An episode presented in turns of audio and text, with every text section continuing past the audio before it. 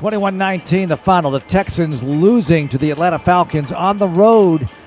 They had multiple chances, numerous chances to pull this one out today. They just could not get it over the hump. They got the lead late, but Atlanta, with way too much time to drive downfield, they capitalize. Fine two minute situation execution by the Falcons against the Houston defense. And Younghoe Koo wins it with a 37 yard field goal to put the Falcons at 3 and 2 on the season. The Texans fall to 2 and 3. Andre, what do you have in the pass rush report for us? Yep, our HEB sack report the Texans didn't have a sack in today's game. That brings so they remain at seven sacks on the season as part of Sacks for Hunger. HEB will donate $1,000 to the Houston Food Bank every time the Texans sack the quarterback. The HEB sack attack brought to you by HEB the official tailgate headquarters of the Houston Texans. So, Dre, if you have to put your finger on it, what went wrong today? They couldn't finish drives. They got some good performances out of individuals. At times, it looked really good, but they just could never get on a roll. It was what I just stated. They did a heck of a job of stopping the run. No pressure on the quarterback. Once you stop it or have it handled, now you got to pressure up De- uh, Desmond Ridder. And he had way too much time all game long, certainly too much time on that final drive in the two minutes, two minute drill. Yeah, and the Falcons didn't need to hurry as much yeah. as they did, but it worked out to their benefit. They moved the ball right downfield. And they did. I mean, when you don't have pressure, they're dropping. You got guys like uh, Robinson that you can drop the ball off to. He can run with it. It's, they had a couple of good drive starters to get the two minute drill going. And then before you know it, he hits one big one down to uh, to one of his receivers, and all of a sudden they're in field goal range. Today, C.J. Stroud throws a touchdown pass to Dalton Schultz late in this loss to the Falcons, 21 to 19.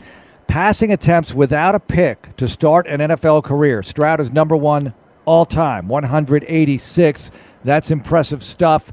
And it was an impressive drive for the Texans to take the lead as Stroud goes 20 of 35 for 249 yards, a touchdown, no picks, 88.9 quarterback rating. But the defense gives up the field goal drive late, and the Falcons win by two on a career day by Desmond Ridder, 329 passing yards. Texans also won the turnover battle two zip and one of the men who forced one of those cough ups, Khalil Davis, is with John Harris now as our Reliant Power featured player of the game. Reliant, the official energy provider of the Houston Texans. Let's go to the locker room. Johnny with Khalil Davis. All right, guys, down here in the locker room with Khalil Davis. Khalil, take, take me through the play in which you knocked the football out. You just kind of moved along line of scrimmage and just ended up there. Take me through. Yeah, um, the coaches, Coach Burke, and uh, they just harped all week that we got to use our hands as D linemen and knock it back. And um, once I kind of saw the flow of the back, I kind of just played off of it and uh, let the ball fall back. And then I kind of just threw my shoulder, but I didn't know it was into the ball, but kind of just threw my shoulder in there. And then I heard a bunch of crowd noise, so I knew I obviously had to got the ball out. So. I know defensively today you guys had some really good moments or some tough moments or some really good moments, but you did a really good job shutting down the run. It was the key to kind of slowing that running game down, especially Bijan. Yeah, re- really um, just setting edges the inside edges and then uh, D, D tackles uh, knocking the guards back. And once we set edges and make plays, we really stopped them. But we just got to hone in on the details. Um, you know, when we're tired and they keep running, it, keep running, we just got to be better at our um, execution. Got the Saints coming up, but you're going back home. What's going to be the key to get it right? Go get win number three next week. Uh, really, uh, just just go back to work, um, see where we see where we made mistakes and uh, fix those, and then uh, just keep keep stacking days. Khalil, I appreciate it. Thank you. Yes, sir. Thank you. Khalil Davis, first career forced fumble today, four tackles and that forced fumble. So the Texans, after losing at Atlanta 21 to 19, will return to NRG Stadium to face the New Orleans Saints, a team that knocked off New England today 34 to nothing on the road. Derek Carr, two touchdown passes. Alvin Kamara, remember him? He's back. 22 carries, 80 yards, and a touchdown today. Prime Sport Tale of the Tape, primesport.com for your VIP experience needs. Dre, what's the key to stopping the New Orleans Saints? Well, you got it's much like today. They've got a dynamic back that they just get back in in the in the flow of things. And Alvin Kamara uh, as, as, well. Michael Thomas is back and performing at a high level. He had four catches mm. today for about 65 yards. So they're rounding into shape at the right time. Derek Carr getting all of his weapons back, and I think the Saints are capable of certainly winning this division. I mean, hmm. they. I think Yeah. they'll beat Atlanta. They'll beat Carolina.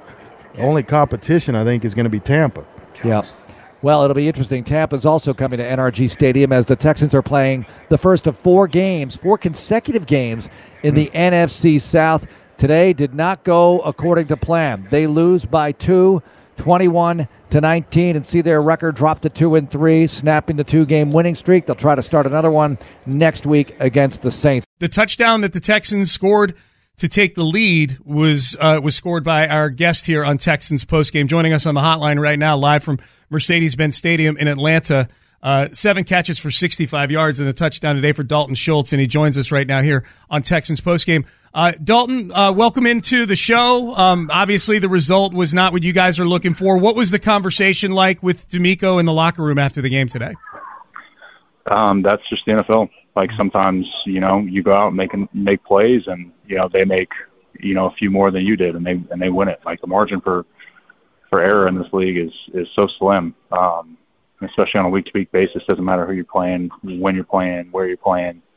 Like the competition's some of the best. I mean, obviously the best in the world. So like these, you know, one or two one or two plays can decide a whole game, and so at the end of the day, we just didn't make enough plays to win, and um, you know we'll just be back to back to work next week. Uh, Dalton, talk, talk us through the, the touchdown catch. That, that was uh, that that's coming out of a timeout, I believe. Um, that that was a, a great draw up by Bobby Slowik and, and great execution by you guys. Can you can you talk us through maybe what led up to that call and that that uh, little pump route that you ran?